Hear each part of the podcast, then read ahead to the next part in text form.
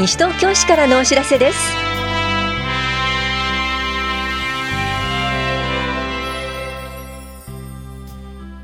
今日は法屋庁舎敷地活用基本方針の作成、タイムスリップお話し会などについてお知らせします。インタビュールームお話は西東京市障害者支援課の原口めぐみさん。テーマは12月3日から9日までは障害者週間です。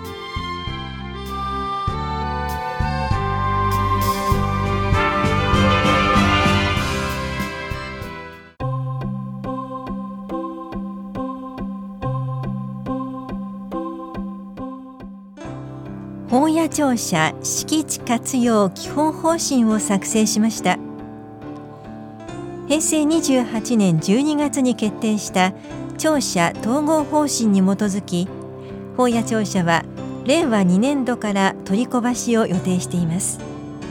法屋庁舎を取り壊した後の敷地については、民間事業者への貸付など官民連携事業による暫定的な敷地活用の検討を進めたいと考えており、敷地活用に求める機能などの基本的な考え方を取りまとめた法屋庁舎敷地活用基本方針を作成しました。作成にあたっては、去年10月にサウンディング調査を実施したほか、今年8月には意見交換会を3回実施し、市民の皆さんのご意見をいただきました。方針につきましては、両庁舎1階の情報公開コーナーと市のホームページでご覧になれます。詳しくは田無庁舎企画制作課までお問い合わせください。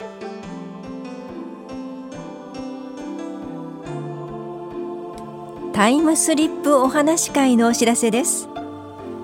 法屋の駅近くにありながら、古き日本の景観と豊かな緑を有する旧高橋家屋敷林の中で、昔話とどんぐり遊びを楽しみましょう。この催しは11月16日土曜日午後2時から3時まで、下法屋4丁目特別緑地保全地区旧高橋家屋敷林で行われます。昔話の読み聞かせとどんぐりを使った遊びなどを行います。対象は3歳以上、3歳未満は保護者同伴で参加できます。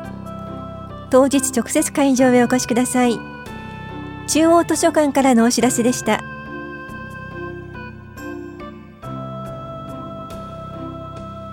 女性のための腹筋骨盤底筋エクササイズ講座のお知らせです。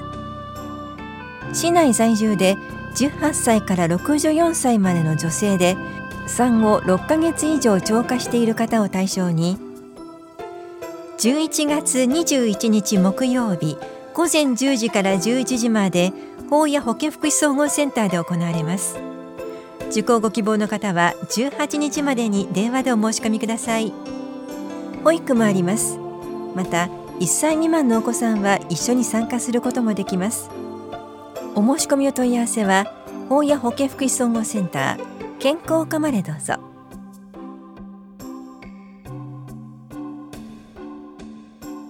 図書館講演会青年貢献と家族信託についてお知らせします。誰もが老後の不安を抱えて生きている現代、自身や家族を守る制度について弁護士の先生にお話しいただきます。この講演会は法テラス多摩法律事務所の弁護士加藤あずささんと森脇隆さんを講師に迎え、11月16日土曜日午後2時から4時まで田無公民館で行われます。お気になりたい方は電話、メールまたは直接窓口でお申し込みください。お申し込みお問い合わせは中央図書館までどうぞ。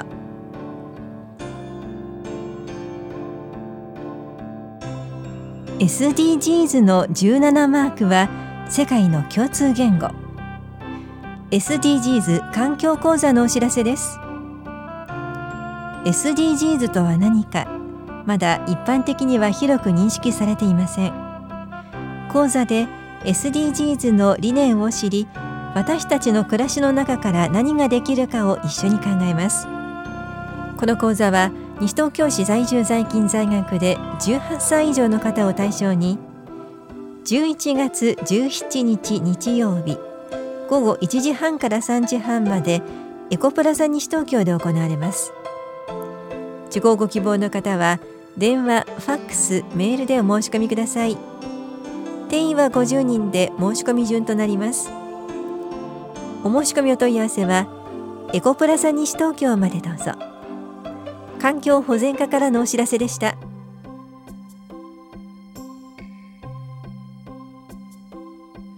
糖尿病基礎講座のお知らせです。糖尿病の食事療法をこれから始める方と家族を対象に保健師・管理栄養士による基礎知識・食事の話をします。この講座は11月20日水曜日午前10時から11時半まで田梨総合福祉センターで行われます。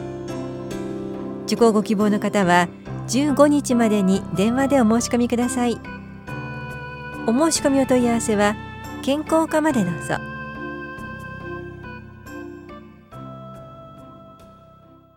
インタビュールーム、お話は西東京市障害福祉課原口恵さん。テーマは12月3日から9日は障害者週間です。担当は近藤直子です。12月3日から9日は障害者週間ということですが、どんな目的で定められたんでしょうか。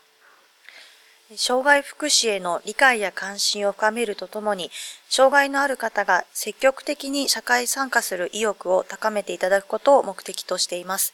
この期間を中心に、国、地方公共団体、関係団体等が様々な意識啓発に関わる取り組みを行います。これまでも西東京市では障害者週間に様々な取り組みを行っていると思いますが、どんなことをされてきましたか？西東京市では毎年障害週間に、障害のある方もない方も市民の皆様一人一人が輝ける社会を目指すことの大切さを考えるきっかけとしていただけるよう、障害のある方々の自主制作品の展示販売、障害福祉に関わりのある事業所、福祉団体などの活動紹介を行うイベントや講演会を行っております。今年の障害者週間はどんなことを予定していますか？今年も障害のある方々の自主制作品の展示販売、市内の障害福祉に関わりのある団体の活動紹介のイベントと講演会の実施を予定しています。それではまず手作り品の販売、展示についてどんな内容なんでしょうか？市内の障害者の事業所など、今年は18団体が集まり、パネル展示による活動の紹介を行います。また、日中の作業活動で作成したお皿などの陶器、ブレスレットなどのアクセサリーやパンやクッキーなどの販売もございます。それでは、こちらの日時、そして会場を教えてください。12月6日金曜日、午前11時から午後4時、田無駅北口のアスタセンターコートで行います。時間内に出入り自由となっておりますので、ぜひお越しください。それではもう一つの講演会について伺います。テーマはどんなテーマでしょうか？はい、今年のテーマは、働く幸せ実現のために、社員から教わったこととしております。講師はどんな方がいらっしゃるんですか？はい、講師は、大山隆久さんです。日本理化学工業株式会社の代表取締役でいらっしゃいます。日本理化学工業株式会社は1937年に創立されたチョークの製造会社です。1960年に先代の大山康弘さんが2人の知的障害の方を受け入れたことをきっかけに障害者雇用に取り組み始めていらっしゃいます。1975年には川崎市に日本初の知的障害者多数雇用モデル工場を建設されました。現在は社員85名のうち62名の方が知的障害の方となります。日本理化学工業のこれまでの取り組みや、障害のある方もない方も共に活躍し、幸せを感じられる働きなどをお話しいただく予定となっております。この講演会、定員は何名でしょうか？定員は160名です。それでは日時会場を教えてください。12月7日土曜日午後2時から4時までコール田無で開演しております。事前の申し込みは必要でしょうか？はい、事前申し込みが必要となります。申し込み期間が11月1日金曜日から11月22日金曜日までとなります。申し込み書に必要事項を記入の上、郵送、ファックス、またはメールで、障害福祉課へご送付ください。申し込み書は市のホームページよりダウンロードをしていただけます。講師の方への事前質問も受け付けております。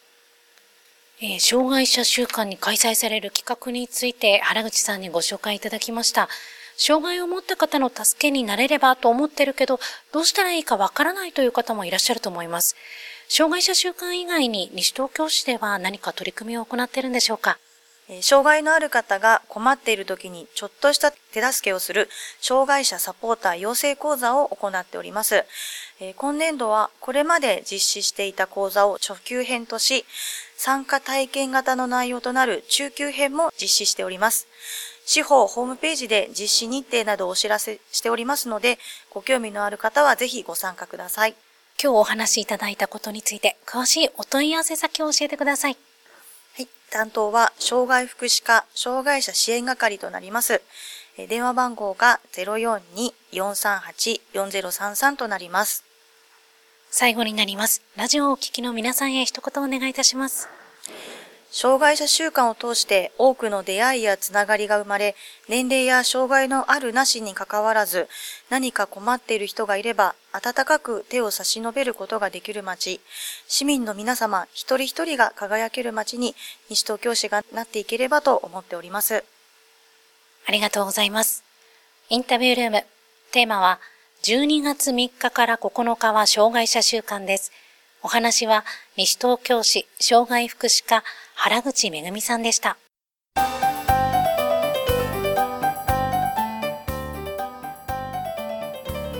日本語スピーチコンテスト2019にお出かけください。市内の外国人による日本語スピーチ、市内在学の外国につながる小中学生による日本語メッセージとアフリカの太鼓などを披露します。この催しは12月1日日曜日午後1時から4時までコール田無で行われます。終了後交流パーティーもあります。お聞きになりたい方は当日直接会場へお越しください。主催は NPO 法人西東京市多文化共生センターです。詳しくは多文化共生センター内実行委員会までお問い合わせください。文化振興課からのお知らせでした。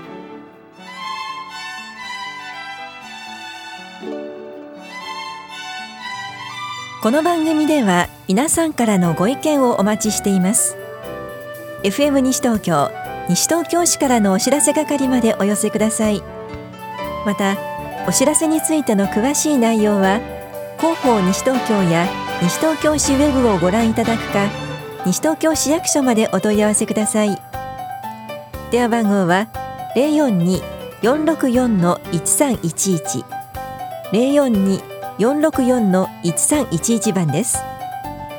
以上、西東京市からのお知らせ、亀井さゆりでした。